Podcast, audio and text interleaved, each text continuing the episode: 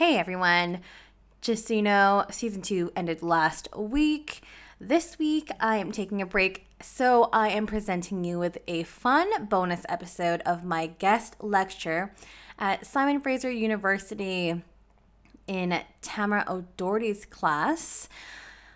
It was such a great opportunity. I am so happy to have come into her class and ha- be given this opportunity actually to speak to her class and, her, and future change makers. So, Tamara, thank you so, so much for this.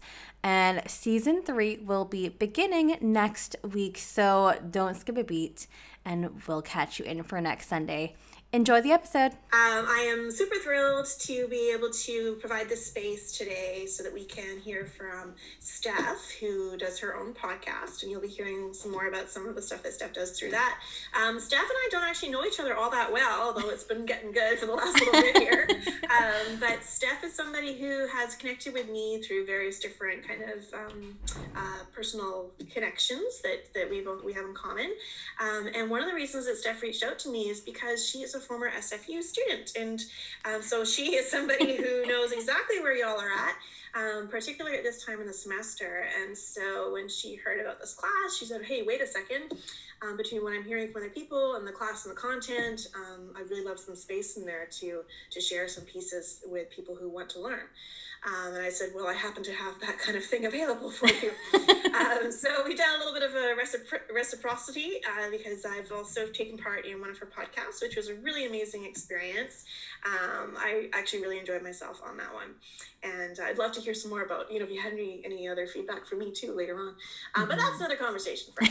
I will keep that one there. So I'm not going to take up much more time because I know that Steph has uh, something presented for you. But as always, if people have questions as we go, by, please do use the chat or send it to me and I'll, I'll bring it up later on. Um, but with that, I welcome you, Steph, into our space and hand it on over to you. Awesome. So I'm just going to go ahead and start sharing my screen here. So bear with me. Let's not start in the questions tab, but exit to full screen. Oh, wait, hang on. Hang on one second. Oh, okay, hang on. I am sorry. This is, there we go. Nope. This is this is what happens when we practice it. It all goes perfectly. I know, and then it's gone. I'm like, where did it go? Okay, we did view, we did master. Oh, not master. View, present. Okay, guys. Sorry for that. but I am very excited to be talking to everyone today. I am Steph, Steph Sia, aka the host of Strip by Sia. I am a sex worker based here on unceded traditional territories of the Coast Salish peoples of the Musqueam, Squamish, and Tsleil-Waututh nations, aka Vancouver, British Columbia and also online. And I am just really excited and honored. Dr. O'Doherty, thank you so much for allowing me into this space and also giving me the, the opportunity to speak on the work that I do, the podcast, why I'm doing it, why I think it's important, and to just to carry on this uh, conversation because I think we need to have more conversations about sex work because it is a it's a normal job. It's just a job. So I am going to go into my story, um, how the podcast came to be, where we're currently at with the podcast, what kind of guests I bring on, and and stuff like that, as well as some current events that have happened. I'll bring that to light. And then, of course, the legislation surrounding and governing sex work. So, I am going to do my best in trying to encapsulate everything in this 30 minute time slot. So, we'll see how that goes. And if you have any questions at all, please place it into the chat box um, if you'd like. And I'm just going to go ahead and try to go through the presentation as quickly as I can and then leave some time at the end of the show to go back, exit off the screen share thing, and then go into the questions if there are any. If not, feel free to just absorb the information that you're going to learn today. And yeah, I'm really, really honored to come wrap everything up for this semester. So let's just go ahead and get into it. So, who am I? Well, I'm Steph Sia, aka Kimchi on stage, also a digital content creator. So I have things like OnlyFans, I create custom videos, do some fetish content. And that's currently what I'm doing at the moment. I'm also a stripper based here in Vancouver as well, pre pandemic. And also, I have danced during the pandemic. There's only one strip club open right now, and the parameters are all wonky, but very grateful that we actually have a venue to work in. So, thankful for that. I am a former sugar baby, and if you don't know what that is, we will go into it. don't you worry. that will be coming up right after in the next slide. As Dr. O'Doherty also mentioned, I am a former SFU alumni and criminology graduate. Yes, go clan.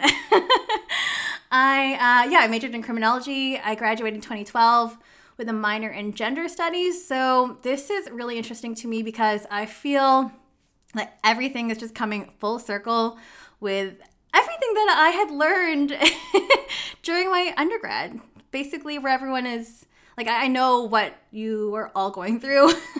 I was there. So, yeah, that's a little bit about what I studied. And then I think there's one more. Yes, host of the Strip by Sia podcast, uh, which is available on all podcast platforms, which is about sex work and all corners of sex work, the issues and challenges that we as sex workers go through, um, different types of fetishes, basically every single corner even different parts of the globe because sex work is a global thing. and yeah, I basically share stories. I have different guests on every single week, and I am on season two. I'm going to be wrapping up season two pretty quickly here. And yeah, it's been a wild ride. I will definitely go into the story about how that got started and yeah, new episodes every Sunday. Don't forget to like, rate, share, and review and subscribe. okay, enough about the marketing here. so about the podcast. Um, you're probably wondering who am I? What why the podcast? Where did it start? So I started Strip Sia back in 2019 and this was during a week when I was dancing at the penthouse, and I was there during a week long booking because at the stripper, you usually get booked per week. And I was having a conversation with a gentleman, one of the people that was tipping me, and was like, Yay, thanks for the money. And then we just got to chatting. And he mentioned something that was really cool that I thought was interesting. And he made a statement saying, Oh, stripper culture is really fascinating. And I was like, okay, cool. Like, what what do you mean by that? And he just mentioned, oh, there's so many different backgrounds, there's so many different stories, and it's just totally different of what you hear in the media. You know, because the media and society, we usually have this painted picture of, you know, strippers stereotypically being seen as, you know, we are we abuse substances, we need saving, all this kind of stereotypical jargon that even for you in the class, you might have heard something. Maybe maybe you might have some kind of preconceived notions like that. I mean, that's what is being told and what's that's what that's what's being fed out there. And I thought that was kind of peculiar and I th- I thought about it for a little bit and I was like, okay, there's a point. We all have different stories, but they're all different stories and sex work is so vast and i really wanted to kind of dive deeper into that and i wanted to uncover these stories because i was still dancing like relatively new i would say and i was like well i don't really know much about it myself and i want to educate myself too so, two weeks later, I started a podcast, and that's what it was. It was Strip Sia. I got the music done. Um, I just started recording with a bunch of the contacts that I knew personally, and I pretty much have not looked back since. And I've been recording every single week. I have not taken a break yet, and it's been like a wild ride. I, I think it's really cool that I get the opportunity to speak with so many people. Like I've definitely spoken with almost like a hundred like unique people from around the globe. So I feel super honored to do that and to paint the story because sex work is work. It is, as I said earlier, a legitimized profession and it needs to be seen as such. So, I mean, we pay our taxes, we've got bills to pay, we have families, we also have relationships too. And why are we constantly only ever seen in the one narrative? And why hasn't this narrative been challenged? So, that brings me to the objective and the why. So, basically, in simple terms, I really want to help destigmatize the sex industry and sex work one conversation at a time, one interview at a time. Each interview seems to be getting longer and longer each week. used to be about 45 minutes, now it's like an hour and a half per episode. But I mean, it just showed that there's so much content there and so much to talk about, so much to discuss, right? So it's to tell people stories, to give this disenfranchised group a voice. Oh my gosh, cute dog. a group, um, a voice, and a platform to provide transparency, to inspire others to speak up, and to bring challenges that we go through as a group to light. And also just to normalize this dialogue. So, hopefully, this would be enough to stimulate some change, whether that's in law or like policy changes. I mean, we'll get into the on the topic later about where like what's happening with that because there's a lot of things happening around the world. Some feathers are being ruffled, but all in a good light, I would say.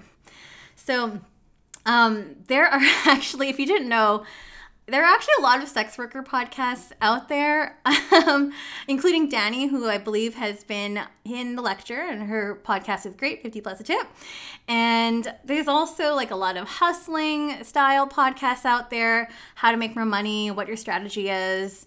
And I think that's great. I think it's awesome. I suck at hustling, but like my the the goal for my podcast, I would say, is mainly to educate and to advocate for sex workers just because as I said, there's a lot of unlearning that I have to do, and also most civilians or muggles or non sex worker folk need to kind of broaden their perspective on and, and kind of have open eyes and open ears. So that's kind of another reason why I want to do this because yes, there are a lot of sex workers that listen to my podcast. We're all in the community, we want to support each other, but there's actually a lot of civilians slash muggles slash non-sex worker folk that actually listen to the show too and that have commented and provided me with feedback and they're like oh hi like i'm a i'm a cis white male and i don't know anything about this world and i'm just learning so much from your show so when i hear statements like that i'm just like whoa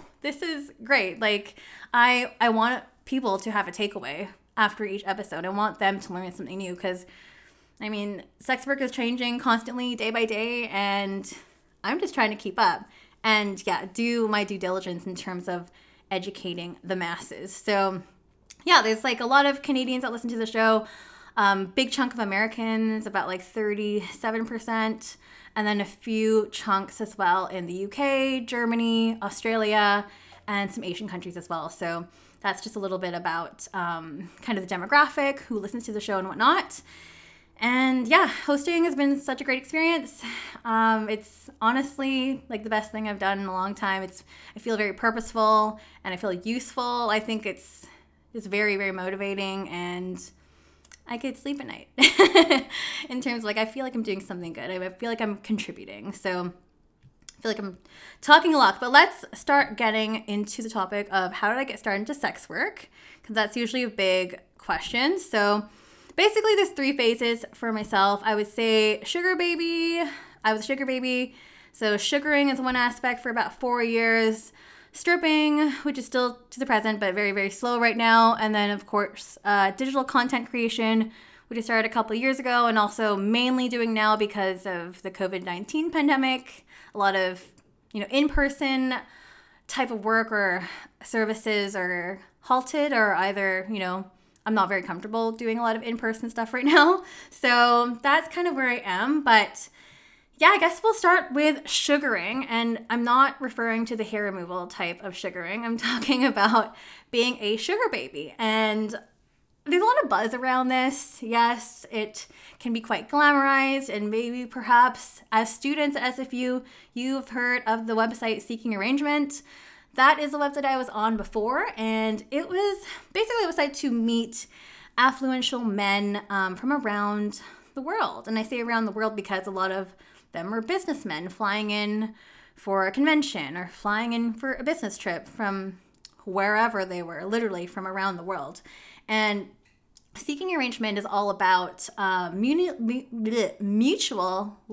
beneficial arrangements and where they where young women typically students can meet wealthy men and it's very very similar to a dating app so like tinder like bumble hinge whatever people use nowadays that's what we used to use in my time um, but basically it's similar to dating app where you can set up profiles both um, from the sugar daddy side and from the sugar baby side. Men have to pay a membership, like they have to pay a premium fee in order to be on the website.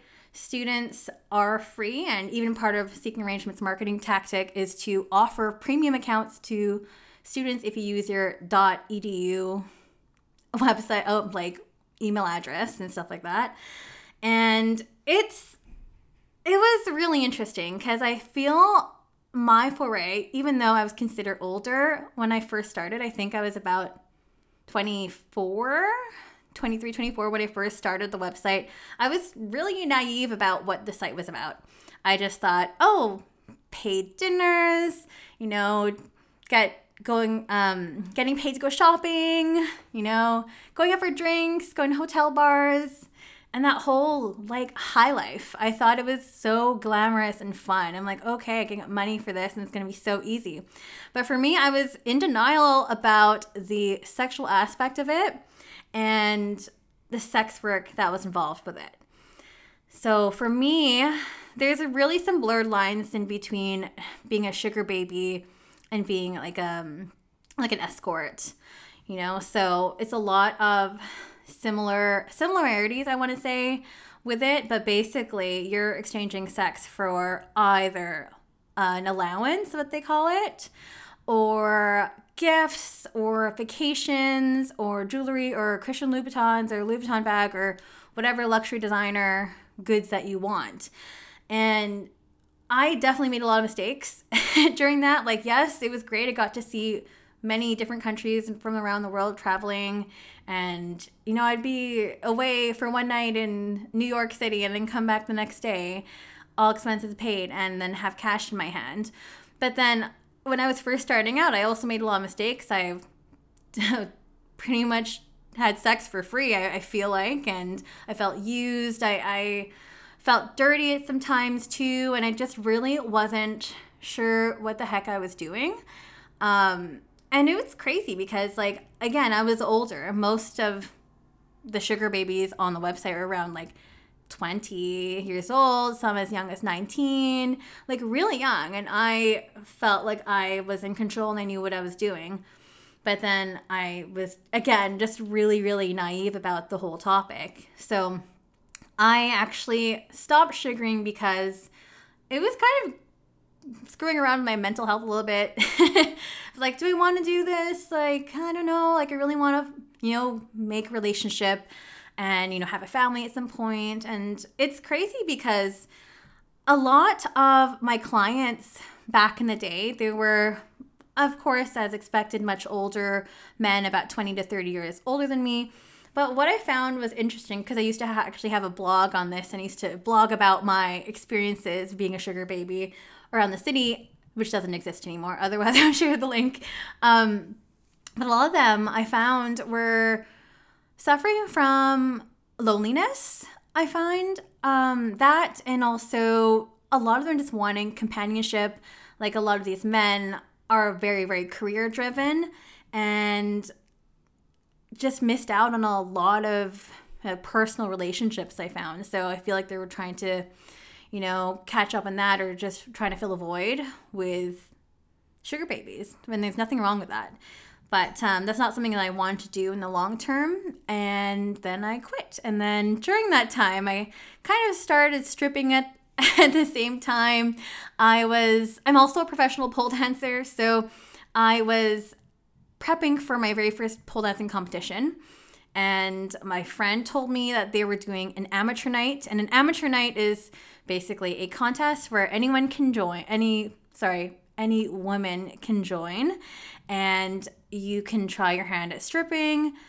They'll pick the music for you. You could keep all the tips, and there's a cash prize at the end, plus a potential opportunity for you to be employed um, as a stripper. So, I did a lot of amateur nights. I won a few amateur nights, but deep down inside, I was like, I don't know if I want to do this. I have a full time job. I don't want to be seen as a stripper. And that to me had a, it held a really negative connotation to it until finally they were able to grant me a position that I was able to just dance at the clubs that were downtown because the way things work in BC is that you have to win one of the amateur nights, then you get sent out to say Merritt or Prince George or Campbell River or like much farther off places outside of the lower mainland.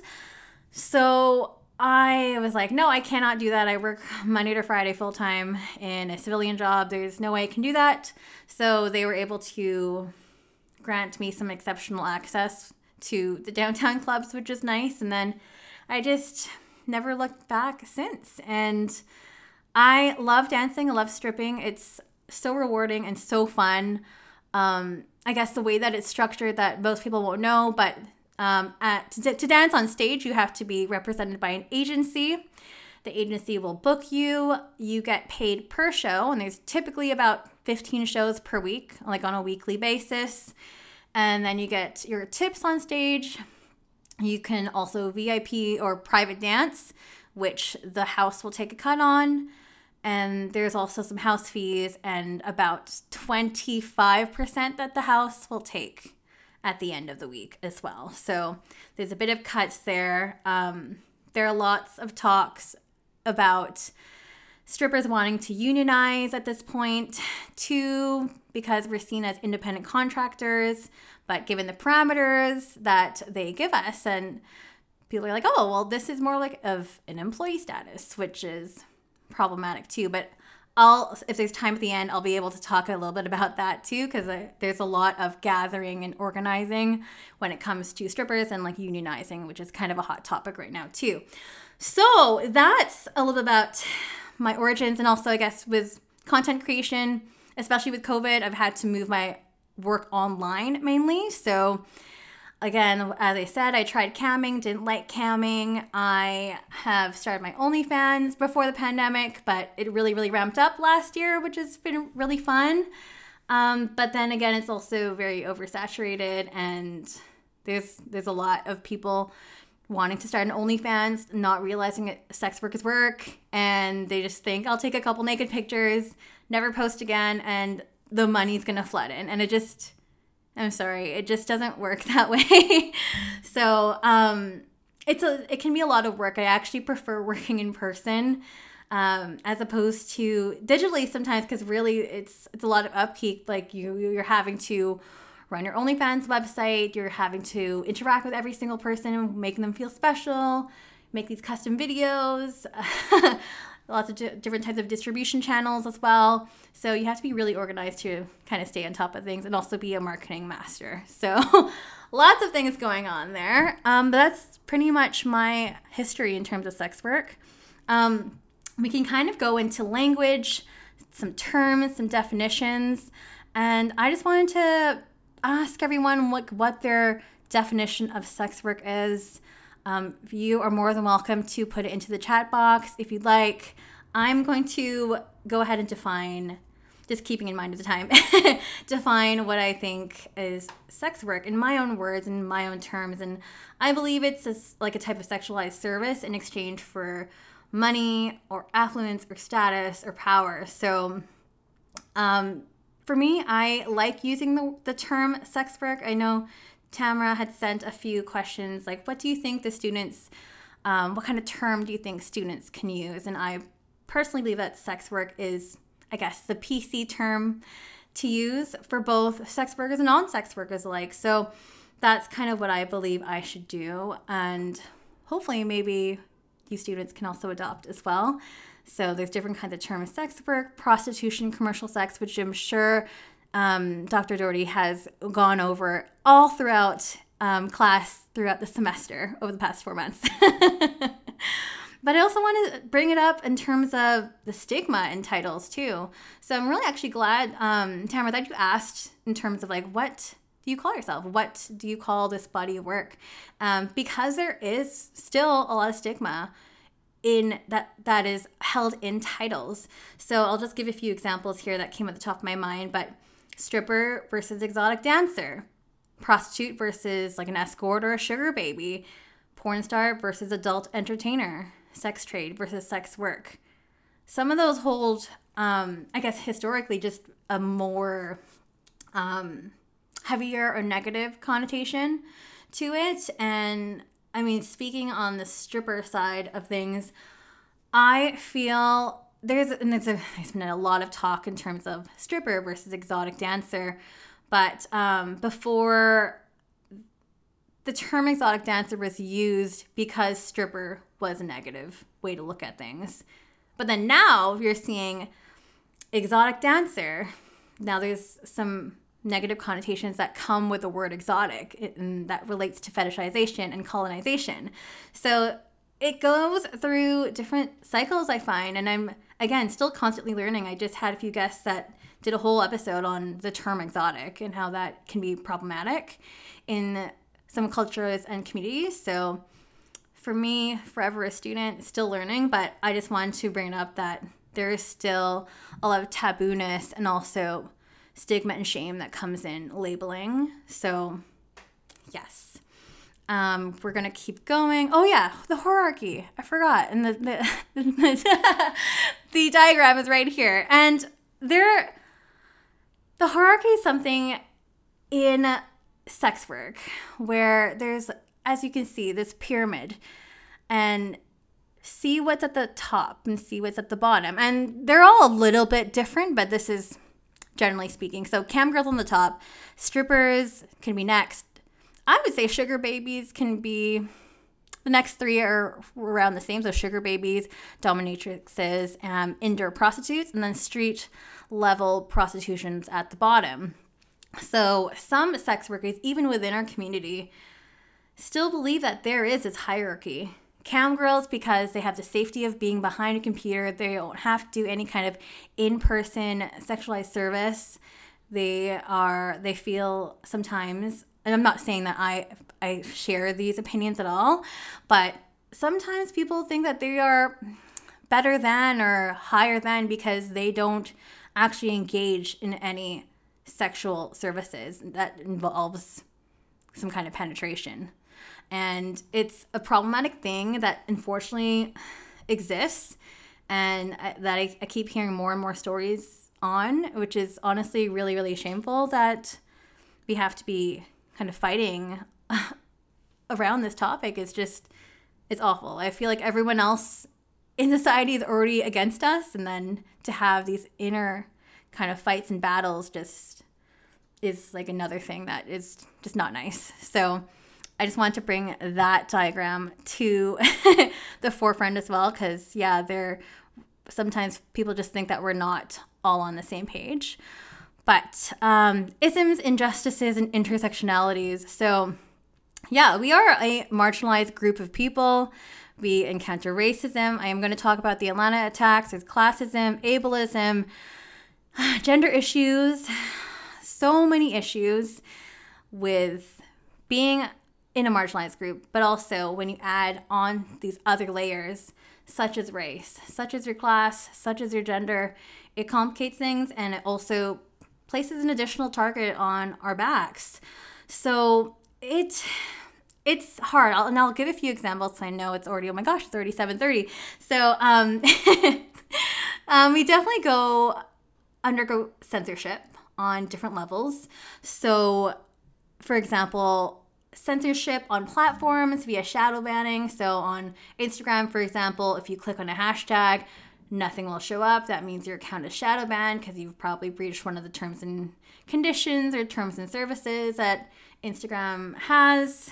And Instagram does not like sex workers a lot. our bodies tend to get censored quite often. Our accounts get deleted with no explanation it's very hard to appeal and get those accounts back. So those are some things that we currently have been going on and on and on.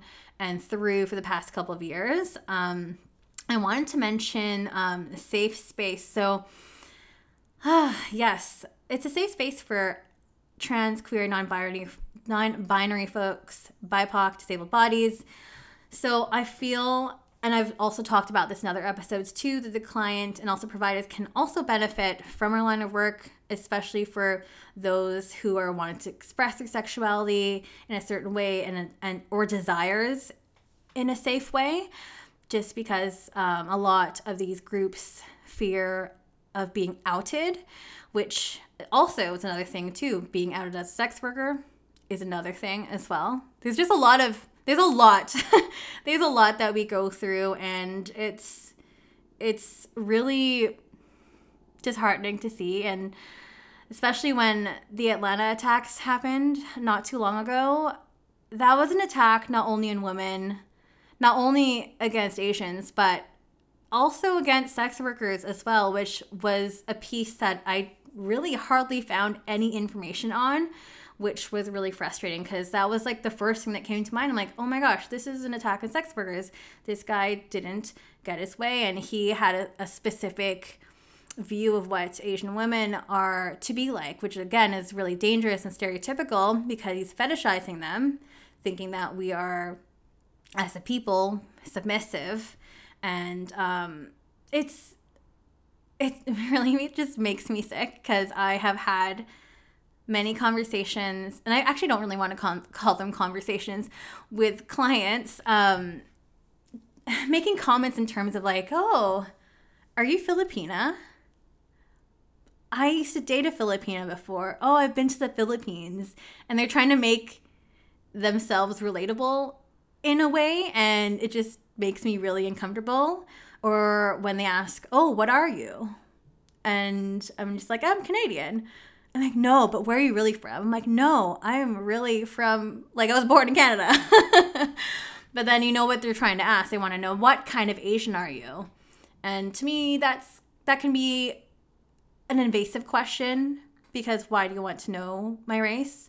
You can kind of tell from the tone of some of these men that they can only see you in certain ways. Like Filipinos are supposed to be really great, hardworking people. And again, the whole submissive stereotype as well, which I have many problems on, but it's it just makes me, as I said, just really, really sick. And it happens to me not only in sex work, but also on a daily, day to day basis. So these are just a few things that sex workers go through. There's a lot.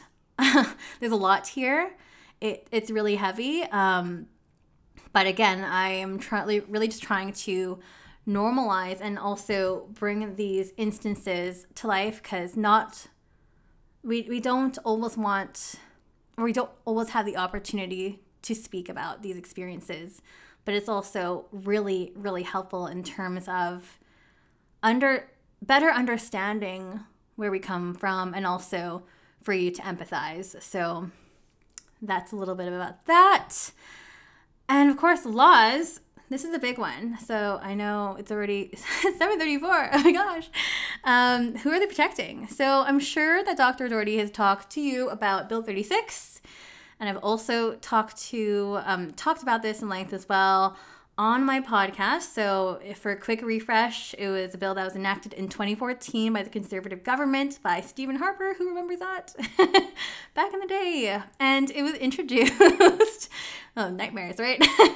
As a response to protect those who sell sexual services, protect communities, especially children uh, from the harms caused from prostitution. I'm not even really sure what that means, but reduce the demand for prostitution and its incidents. So, this bill has made it an offense to purchase sex, advertise sexual services, um, made an offense to receive money or material benefit from sexual services, procurement, and communicating in a public space near minors. And I'm just shocked that this is still around. And I think um, Dr. Doherty and I spoke about this too. That like, why is this still in effect? And, and again, and I actually brought you on my show to explain this in clearer terms because it's very gray area and very selective about who they're trying to protect. And I feel in this bill, it does nothing to protect sex workers at all. it's problematic on many, many fronts in terms of it does nothing to protect sex workers. It drives sex workers further underground by removing their filters, removing safe spaces to discuss any type of rates or services, puts them in potential dangerous situations, and also, I just feel it protects the client more so than the provider. And it just deteriorates the conditions in which some forms of sex work operates and creates vulnerabilities to gendered violence and abuse. The whole assumption that all sex workers are exploited is a dangerous assumption to be made. And this is not, and I'm not trying to say, like, I'm not trying to ignore those experiences, you know, where people's stories where they are coerced into sex work or the sex trade. Um, I'm not trying to eliminate that. At that point, that's exploitation. That's not sex work anymore. Um, but by lumping them all together, it's you're just mixing those who are consenting to do this work with exploited individuals. And everyone on my show, the almost 100 plus people, we all have consented to this work. This is a work that we want to do because one, it's flexible. I mean, two, the the like the financial freedom we can get from it is pretty awesome as well. And for me right now, doing online sex work is it's again like safe as well. I I am not in a place where I can contract um, COVID or anything like that too. So it is. Um, I'm shocked that it's still in place, but as Tamara, you brought to my knowledge too, that there was a recent charter challenge last week, which is very exciting. And I was like, what is this brand new news? This is so exciting. And if you haven't heard about this, it was a challenge brought on by the Canadian Alliance for Sex Work Law Reform, and that was from some former and current sex workers. And basically, they're fighting for um, the prostitution laws, as we said, that are currently in place. That um, their position is that they violate the Charter of Rights and Freedoms. And I believe it's a huge news, and I love that it's coming from sex workers themselves. Because who usually writes the law? Who usually makes the law? Old white men. I heard this term back when I was in my criminology undergrad. Old white men and non or and or non-sex workers, right? So the fact that again, people are coming together to try to bring on change is truly inspiring and also will hopefully uncover um, the many errors that are on that are in the type of laws that we have right now. So on that note, there are a lot of unionizing of sex workers. There's the, the union, um, what's it called? It's in my notes. United Sex Workers Union. There's also been organizing of sex workers, specifically strippers in LA, to try and uh, gain employee status. There is also an ongoing petition as well um, that's helping to create better conditions for sex workers in Canada. So there is a lot of change happening across the globe.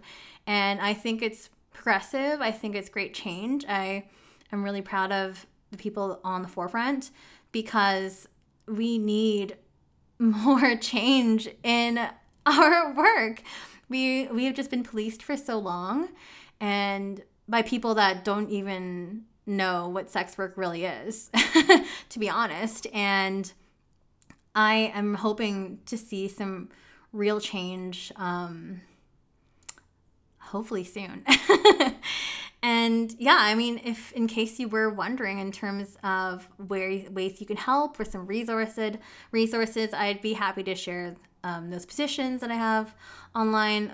But there's even stuff here in Vancouver and also in Canada as well.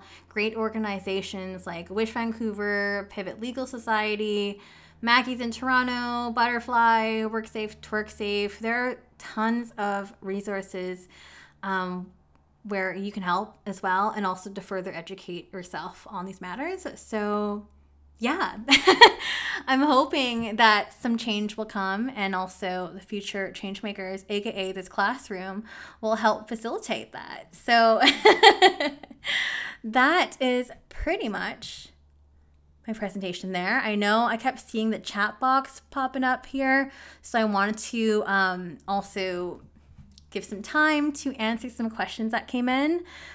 If you have any questions, feel free to go ahead and plug that in to the chat box. Maybe I'll give people a minute. If not, I'm going to go ahead and stop sharing my screen. And everyone is more than welcome to turn on their cameras if you like. I understand now profs are like, I am tired of looking at these black screens. I hear you. It can get lonely. Okay, I'm to go ahead and stop. Um, yeah, let's take a look at um, this chat box. Oh, wow. Oh, wow. Okay. oh, okay. I'm to scroll up.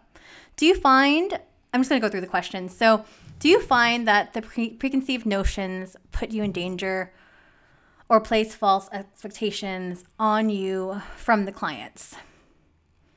Hmm. I um I don't think they put me in danger, but definitely false expectations for sure because a lot of times sex work is role play.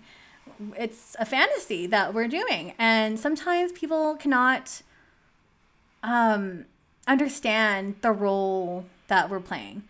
You know, um, again, for me as a dancer, like I am, I have I, have a persona as well that I am on stage or during different sets and stuff that I want to portray on stage, and sometimes people can't see the difference between what is me in real life and usually in sweatpants and uh, like a top bun and then me being all dolled up at the club. I'm guarantee i'm not dolled up even at home. I mean these are just eyelashes but i knew it'd be in camera so.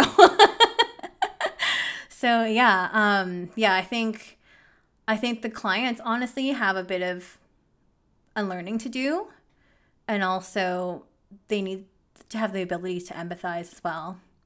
So what is the um what is the main difference between an escort and sugaring honestly i don't think there is a huge difference between them at all.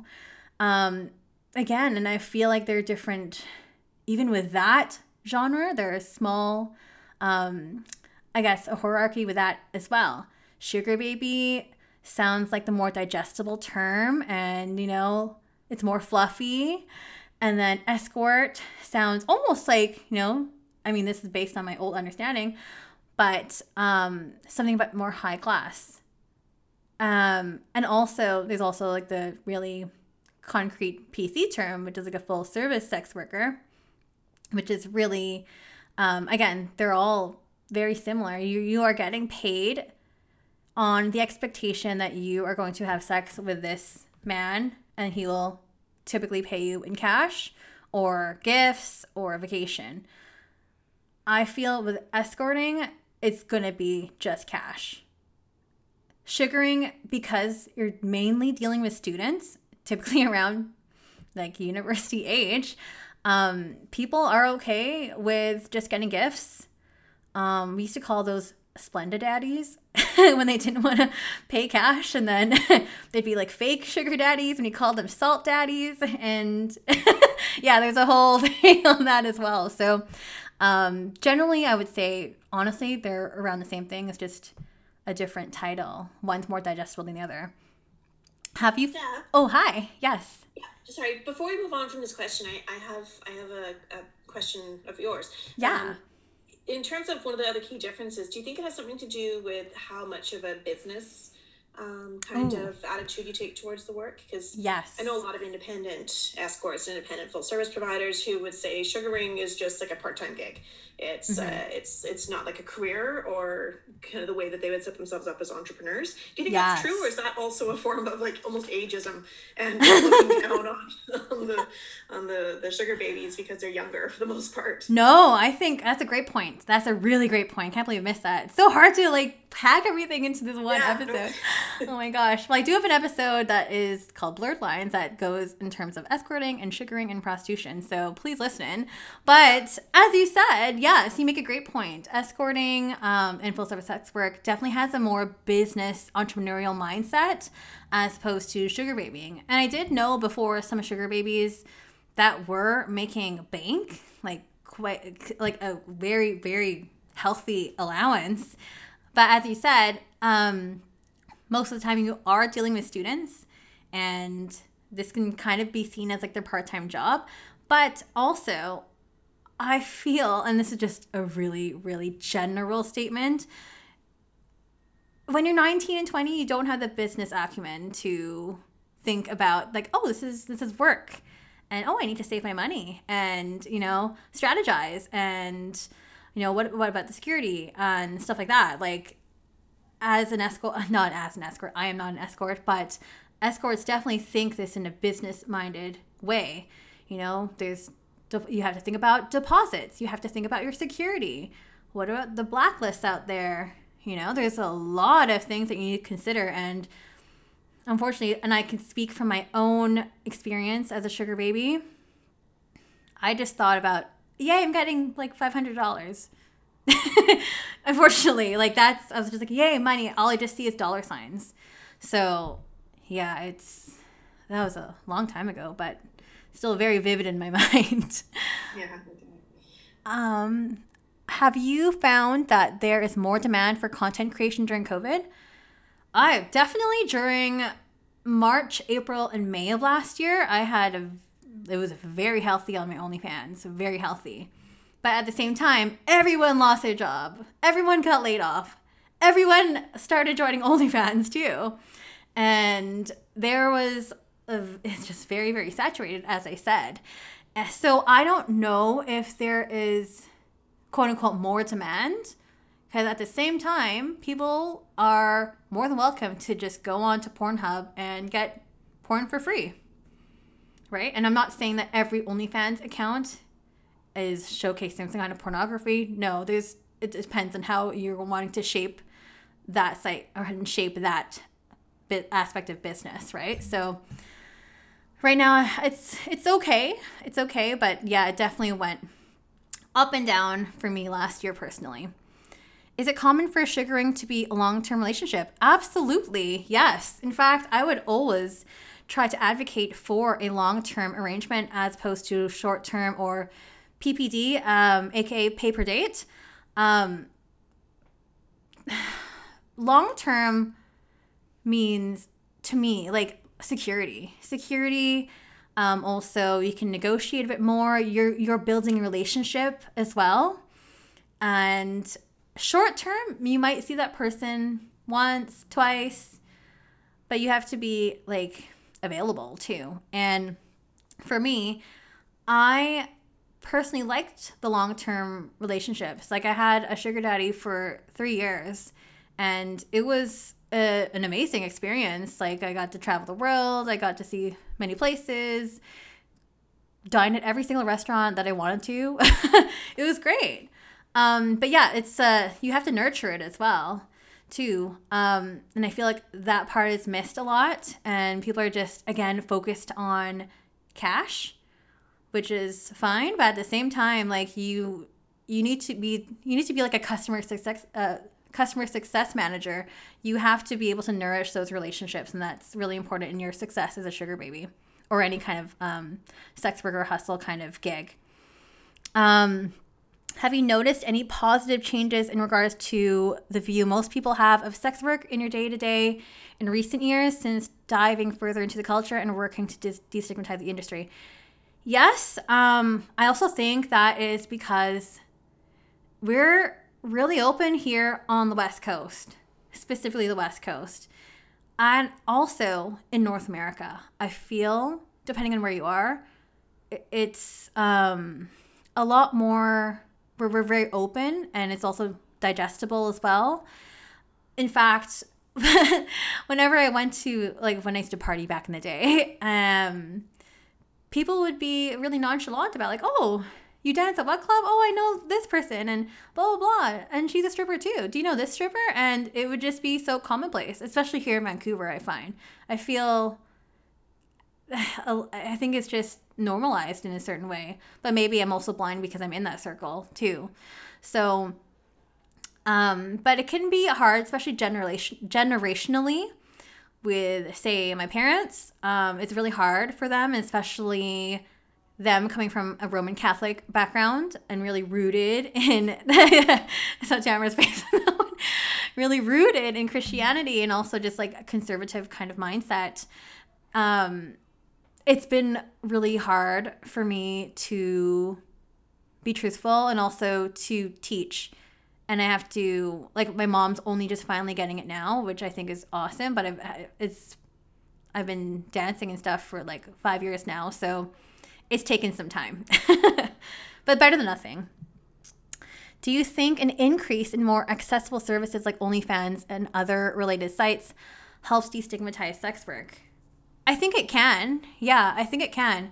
But it's also dangerous too in in ways. So if you remember in I think the summer where that nurse from New York got outed and then she yeah like everyone was harping on her and saying like oh like she has an OnlyFans blah blah blah. I'm like well isn't the problem here that like a, being a nurse in New York City during a pandemic like can't pay the bills? Like isn't that the proper headline?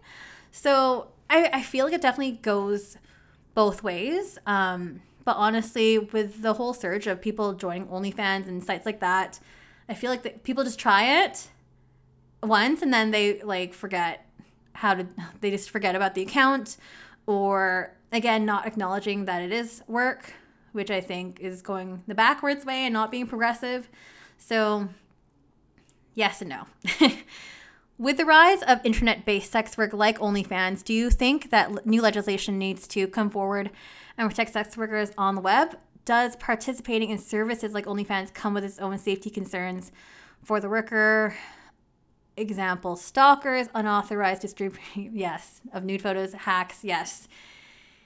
Yes. Oh gosh, I just think that sex work in, sex work in general just needs more protection.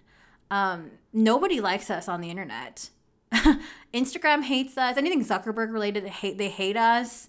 Um, we're censored constantly. Even like financial services like PayPal are also not sex worker friendly. So do try not to use that if you are a sex worker because they can basically shut down your account and you can't withdraw anything. And that's happened to a lot of my friends.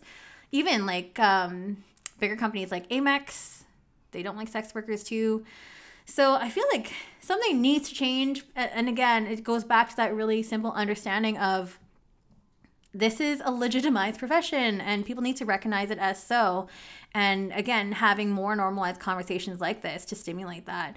So I guess, oh, hi, we have, hi, question. I do. I just um, to pick up on on this point about normalization and, and why this happens and why it's so much like this this hatred on for sex workers online. Um, again, the law and the government has a role to play here too. Right. Mm-hmm. So when we see like FOSTA SESTA, for example, in the US or the, the Canadian version of advertising communicating, these criminal laws make it that organizations and businesses can do this to sex workers. And in fact, it makes it that they must do it to sex workers.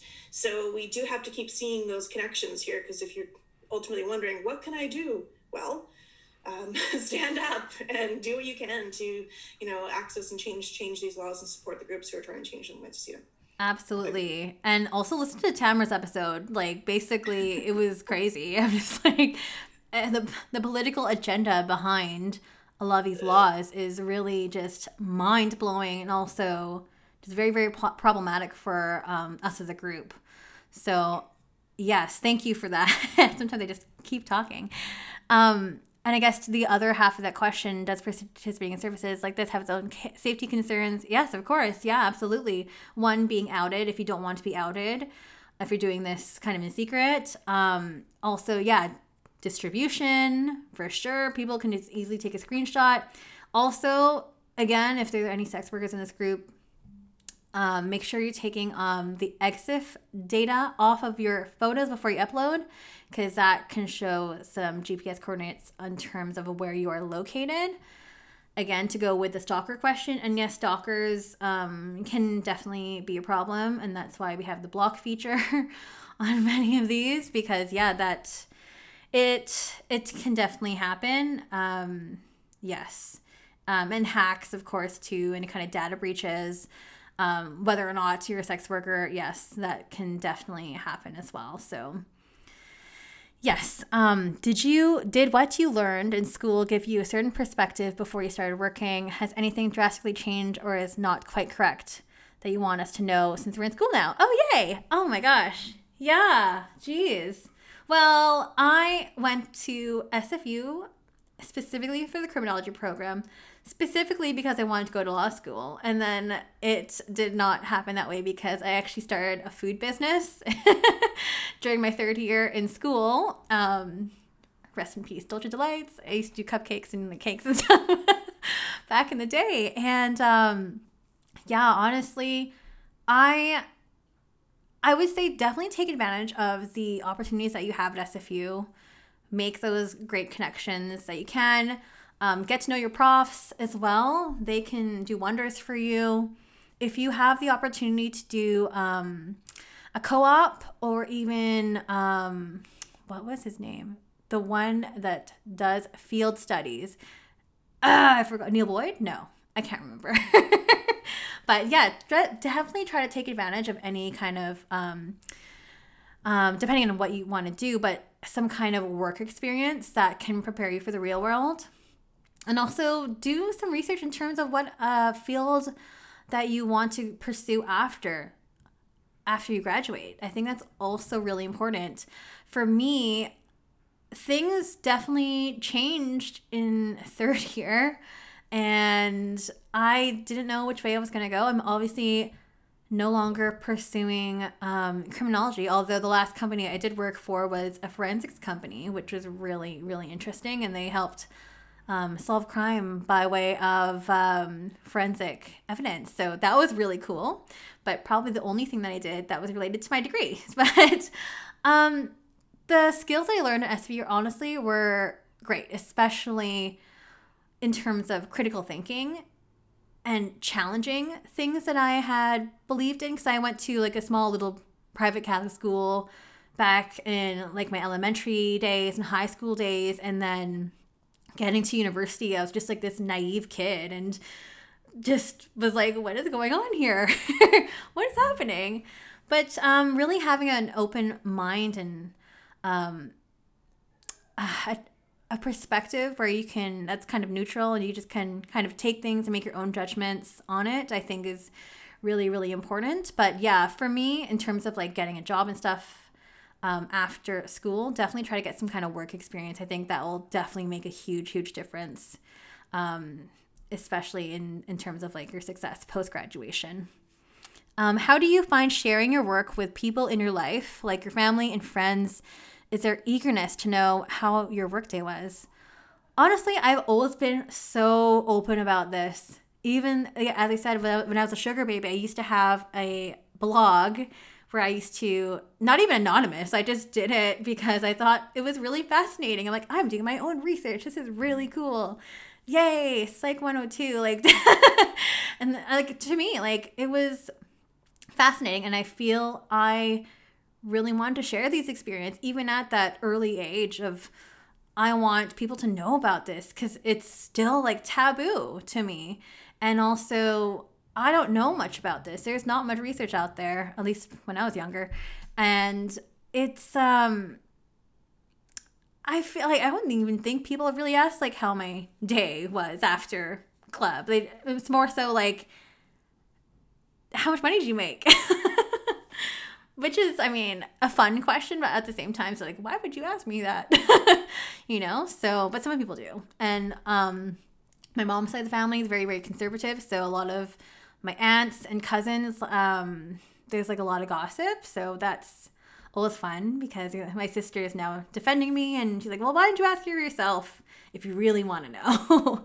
so that's been cool. Um, but um, yeah, I've always been open, even with um, my Instagram too. I use my real name. I don't go by my stage name, but that's just something I've always adopted early on. And that's also another trend that I'm seeing nowadays too with the strippers I do know, especially the ones in here in Vancouver. They just put their real name on there too. And it's, again, the unblurring of the lines and having both worlds come together. Because even though I play a persona, it's still a part of my personality too. So, um, yeah. In your experience, um, oh, so many questions. In your experience and what you know of your colleagues, to what extent does Canada incorporate the experiences and voices of sex workers in current relevant laws and policies? Great question. Oh gosh. Well, as, as we said earlier with the Bill 36 slide, oh gosh, um, I don't think they have been doing a lot to incorporate us at, at all.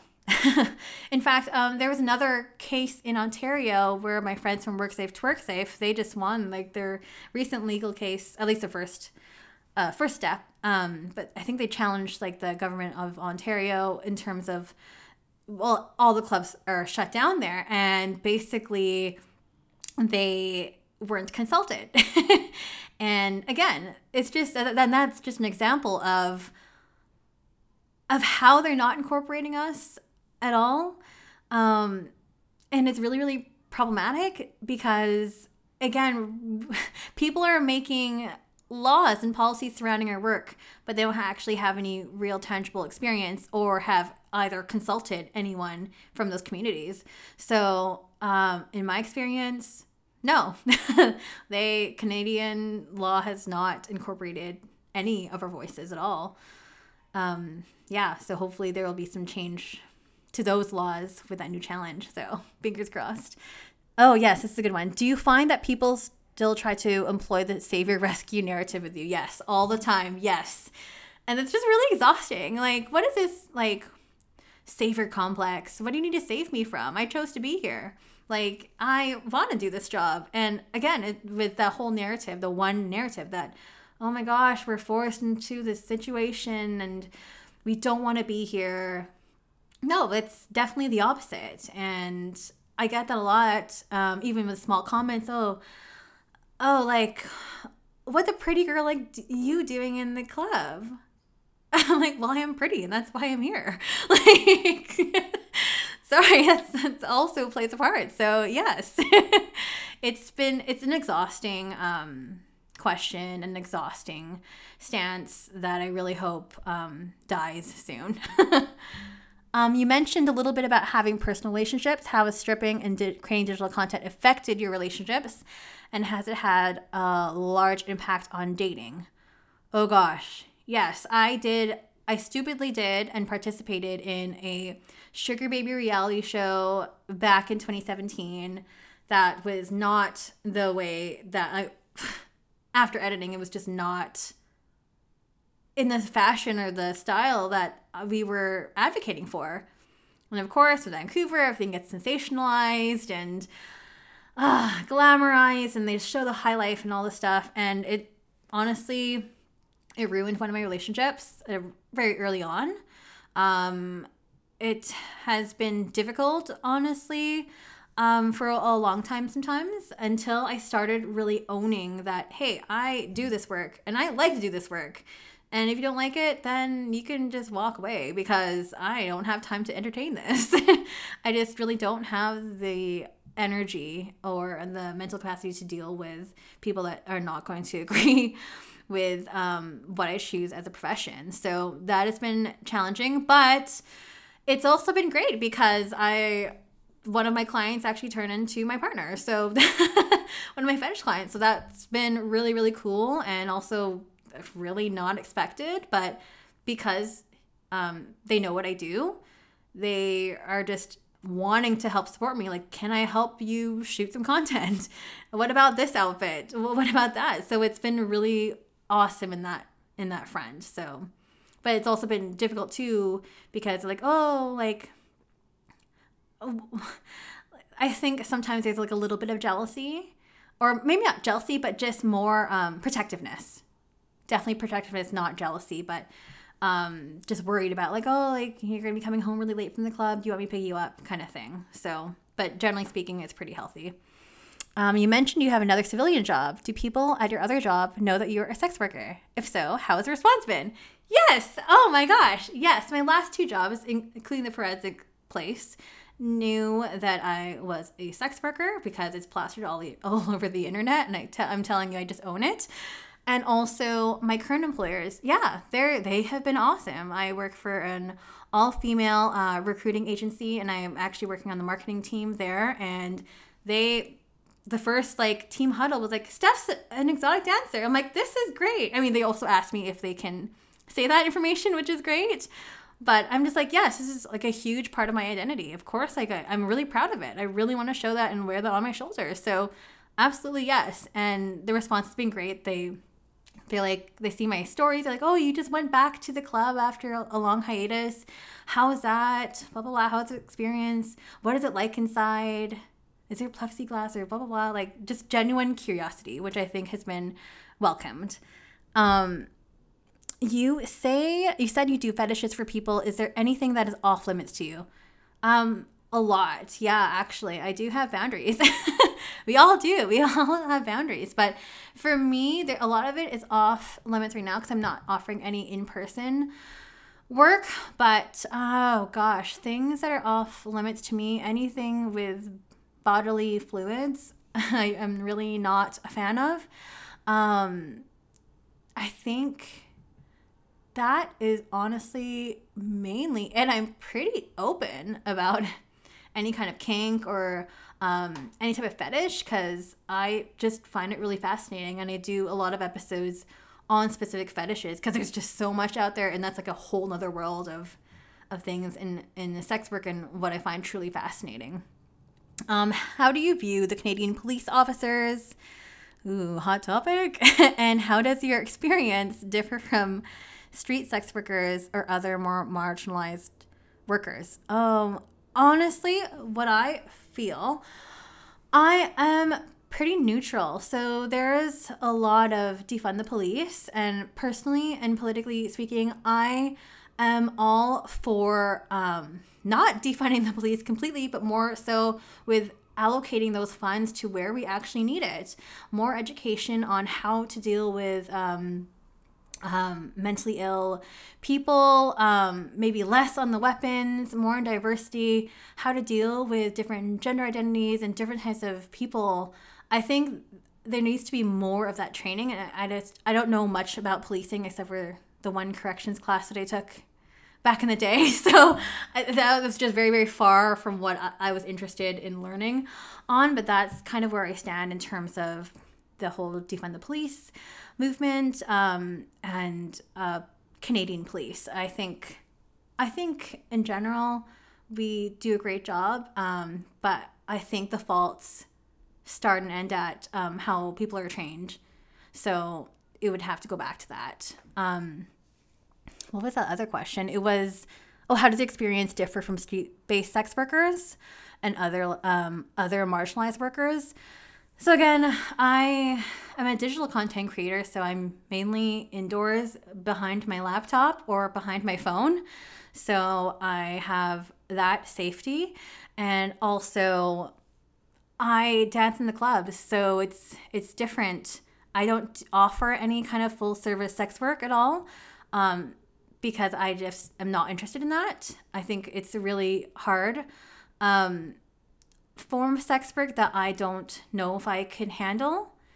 Um, and especially like where I am in my life right now, too, with my current life trajectory, it's just not where I'm at. But if I was younger, then yeah, definitely. But I would do it in a smarter way. I was definitely unwise when I was younger, so I would definitely do my research.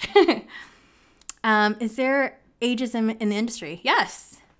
Yes, there is. But yes and no. Um, a lot of people will say beauty fades. Um, yes, but I feel like in a digital way with filters and everything. And again, just you owning it, uh, I think that makes a big, big difference. People will want, um, people are attracted to your personality. It's not just about looks, but it's more so personality. If you don't have a personality, people are not going to resubscribe to your OnlyFans or your pages or anything they want to be able to interact with you and get to know you.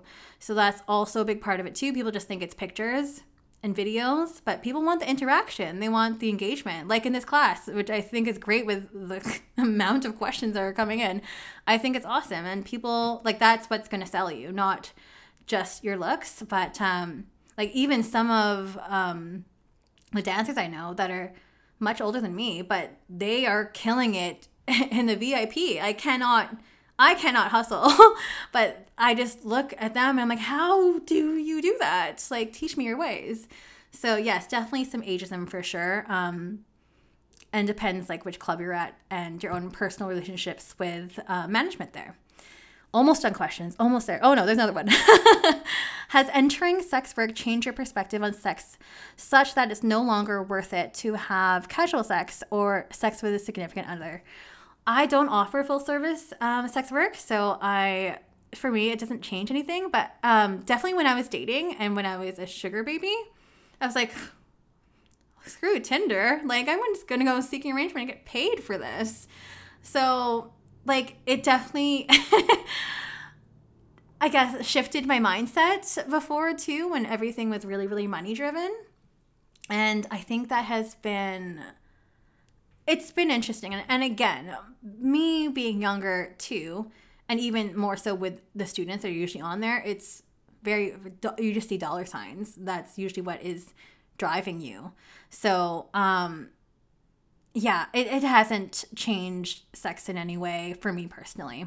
No. Work Safe to Work Safe is the best name I've heard all year.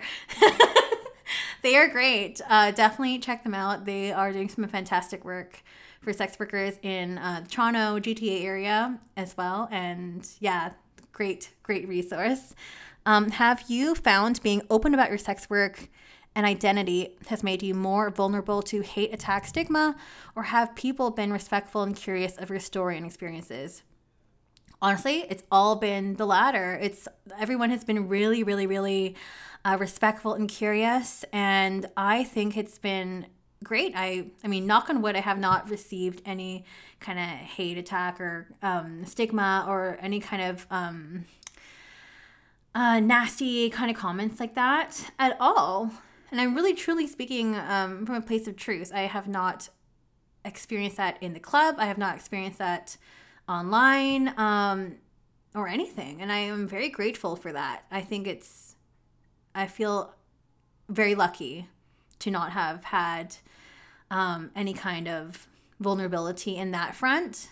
But I'm also, as I said, I'm really, really proud of who I am, also the work that I do, because I really believe this is good work and informative work. And then at that, um, people can definitely learn about this industry and also this line of work too.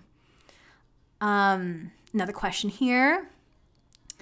Along with unionization, what social or political factors among non sex workers do you think are critical in changing the narrative and stigma of sex work in Canada in the near future? Oh my gosh. Yeah. Oh gosh. Yeah. Honestly, I think well, one, I think the change really needs to come from sex workers themselves and to show that, you know, there is an inherent problem here. And we need to be cohesive in terms of like, yes, gathering, unionization. I think that would be really, really helpful, but also having some, and they don't have to be sex workers, but someone with a sex worker based understanding to be in office um, or some kind of more like representation. Um, because again, I, I another reason why I do this podcast because I feel a lot of us just don't have a voice. We don't have a platform. No one listens to us. No one likes us online. It's it puts us in this really odd corner that um, we sometimes get overlooked. Like in the Atlanta attacks, I feel like that whole narrative was just erased or missing, which to me was like mind-boggling. Um, yeah, I just feel um, there needs to be more better representation for sure more conversations like this, open dialogue about this work so we can normalize it. And I think that to me is really, really important. Um, and another reason why I do the show. And, and yeah, like, really, really great question. I guess to end, um, I don't think I see any other questions. So thank you. one sec step before we let you, let you leave us. Um, Sarvin, you have a question. Did you want to ask directly? I did. Hi. Hi. Um, hi, Steph. Thank you so much for being here. Um, really knowledgeable. Really, thank you for all the information. You're welcome. Um, I have two questions, if that's okay. of course. Um, so the first one is you were talking about the um, so aside um, besides the external stigma that sex workers face, you were talking about like the like the hierarchy is the word that you Yeah. used. How Mhm. there's also like internal stigma Mhm. um, like between sex workers sex workers and I was wondering like what you why you think that is like why that exists. Yeah, that's a great question. Well, one, I'll talk about my own, um, I guess my own stigma that I had before, um, in terms of like being a sex worker and also like not wanting to take on that stripper label. I just had my own kind of hesitation towards sex workers. To me, that sounded like a really negative label and work that I didn't want to be associated with. That's not that's not something I ever really wanted. I mean, it's also, I mean, it is something that I've wanted to do, but I never, something I never wanted to say out loud because of the shame and the judgment that would come along with that. And also just, uh, and no one I knew around me was doing that. And I just felt really, really alone. And I just feel like, oh my God, no one's going to understand me. I have to keep this quiet.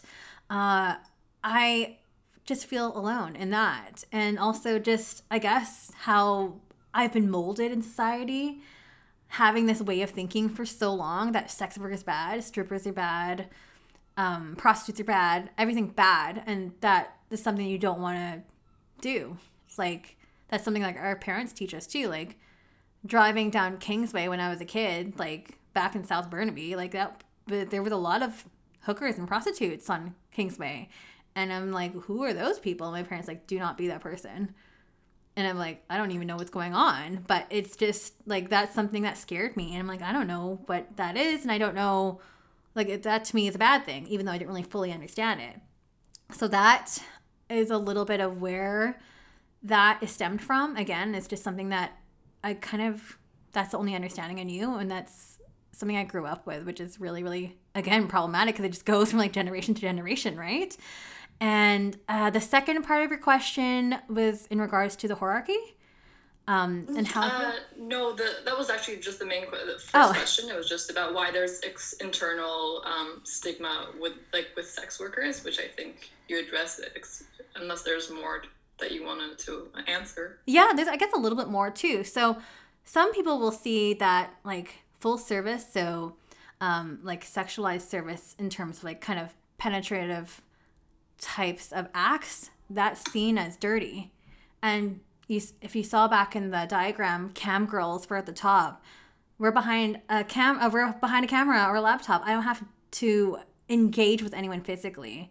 I can still keep that purity, if I can say that. You know, and purity is probably the wrong word, but like um, if that that trend with that pyramid, that's like cam girls and the strippers, strippers were not engaging with any kind of sexualized um, service again. Like it's um, sexualized act, but we're not engaging in a in sex with you know, our tipping clients.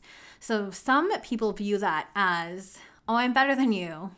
You have to sleep with these men, these old men, or these people, like for money.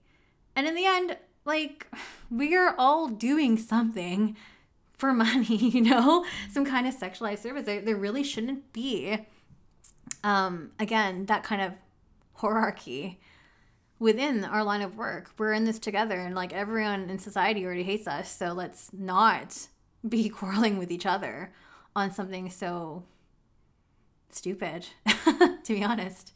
Thanks for the question. That was great. And if it's okay, I just have a second question. Yeah, please. I love this. Yay, engaged students. Um, it was it was just regarding when you were talking about the Atlanta shooting. Mhm. Um, I remember when that happened, and I was just when it was when it first happened. I remember just because of this class, the first thing that occurred to me was that when they were talking about it being like um, in massage parlors, I first thought it was um, targeting sex workers before I even thought that it was targeting um, Asian women. So Mm, yeah. and then I didn't hear anyone talk about it in the news. So I was like, oh, maybe I'm mistaken. Maybe like this is something else.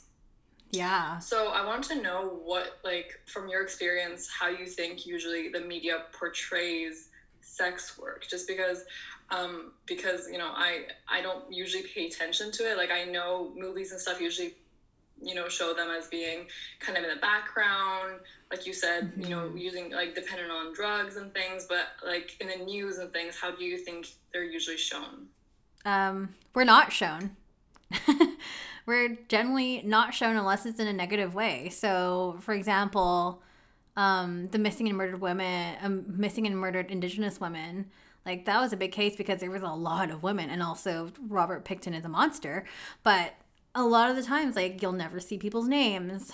You'll we don't have identities. We are just like the scum of the earth. And that's kind of how the media portrays sex workers. And it's really really problematic because the the, the, the headlines i was reading is like massage spa workers and like attacks against asians. Like yes but i had the same understanding as you. For me, when I read massage parlor and I quickly Googled all those massage parlors and like looked at the reviews, I'm like, these are all erotic massage parlors, just to double check because I didn't want to like, is this actual like a just regular spa or like what kind of adult spa?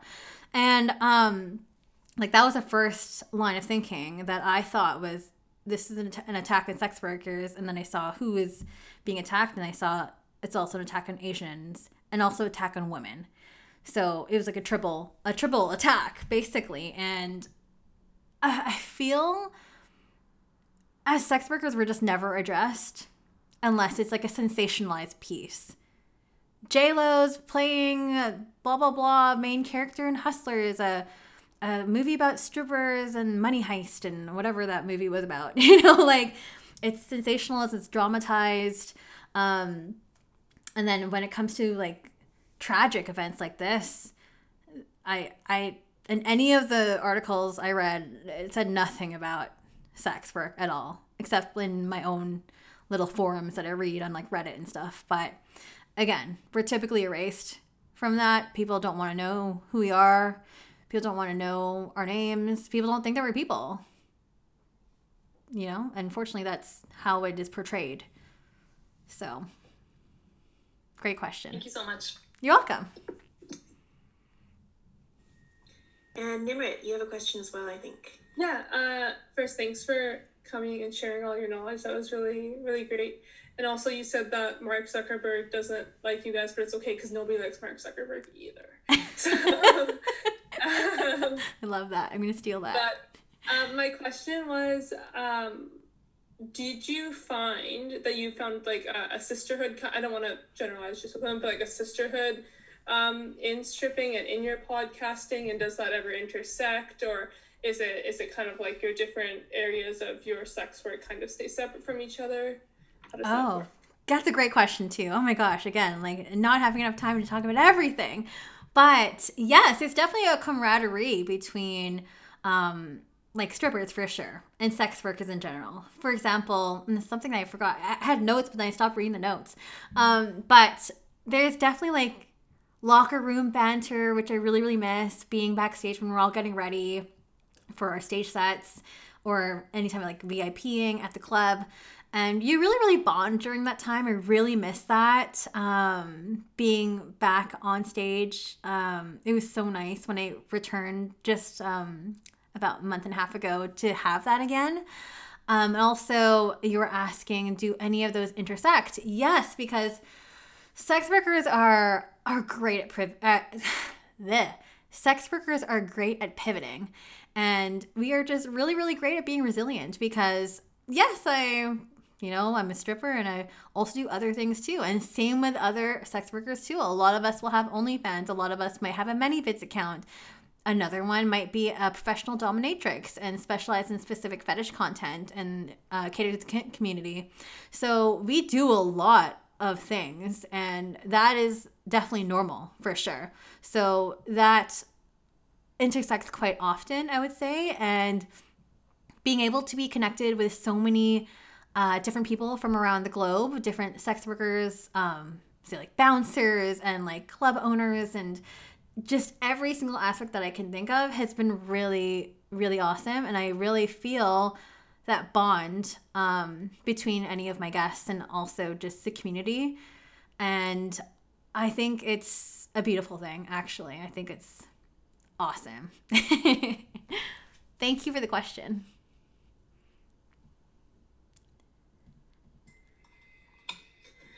We've kept you almost half an hour longer than I said we would. and also, I think I just kept talking, so I'm really sorry. no, no, and my goodness, are you kidding? No, um, we're the ones who, who are very lucky to have kept you this long and to hear from you. Um, I'm so grateful that that we got you in here uh, with this class this term. It's you speak so openly and and honestly and just just no hold back whatsoever. And and that's really brave because I know it's not an easy thing to do, um, but it's it's so great because people are going to understand not a romanticized version and not mm-hmm. an all negative version, but just the mundane reality, right? That there's positives and there's negatives and there's a whole mishmash of different experiences for every single person and on every single day yes. and with every single client right so um, i think you're you're actually doing an excellent job of wrapping up the term thank you thank you no i think either. i mean we've talked quite a bit today um, about the issue of stigma and i think that's actually that's actually how i started this term is uh, talking about stigma and the effects of it. So I think that really does bring us back full circle. So you didn't full know circle. that, but thank you. You're so welcome. Recurring theme. well, yeah, you can't you can't avoid it, right? No. In this one. No. Um, before we log off, do you have any last comments or, or wishes that you hope students walk away with from this? Oh gosh. Again, just like thank you so much for the opportunity to allow me to speak so candidly about what I do and uh, the sex work uh, industry and community, and just having like mostly, I guess, just everyone having an open mind. I think is really really key, and also um, I'm just really grateful to share uh, just a bit of my knowledge with the students here. So thank you, and everyone, good luck on your finals. Thanks again, Tamara. you don't need luck they have resources. Yes. okay. Uh, thank you so much again. I'm going to stop the recording now and say goodnight to everyone. And Steph, I'll just keep you back for a minute here. But otherwise, thank you everyone for attending. And uh, Steph, I do have all of her contact information for you in the announcement. Um, so by all means, you know, feel free to reach out. I know Steph would be happy to chat longer with anybody. Yes. okay. You're all getting kicked out in a second here. and that's it, folks. I hope you enjoyed that episode. I truly had an amazing time in our class. The students were so engaged. I did not expect that. And it was just a great time to speak to students and also to, you know, give them my experience um, because I was once in their shoes. I graduated from the same criminology program almost 10 years ago. So, Dr. O'Doherty, thank you so much for the opportunity. Don't forget, it's new episodes every single Sunday. Don't forget to like, rate, share, and subscribe. Maybe write me a pretty little review. And we will catch you in for season three next week. Bye.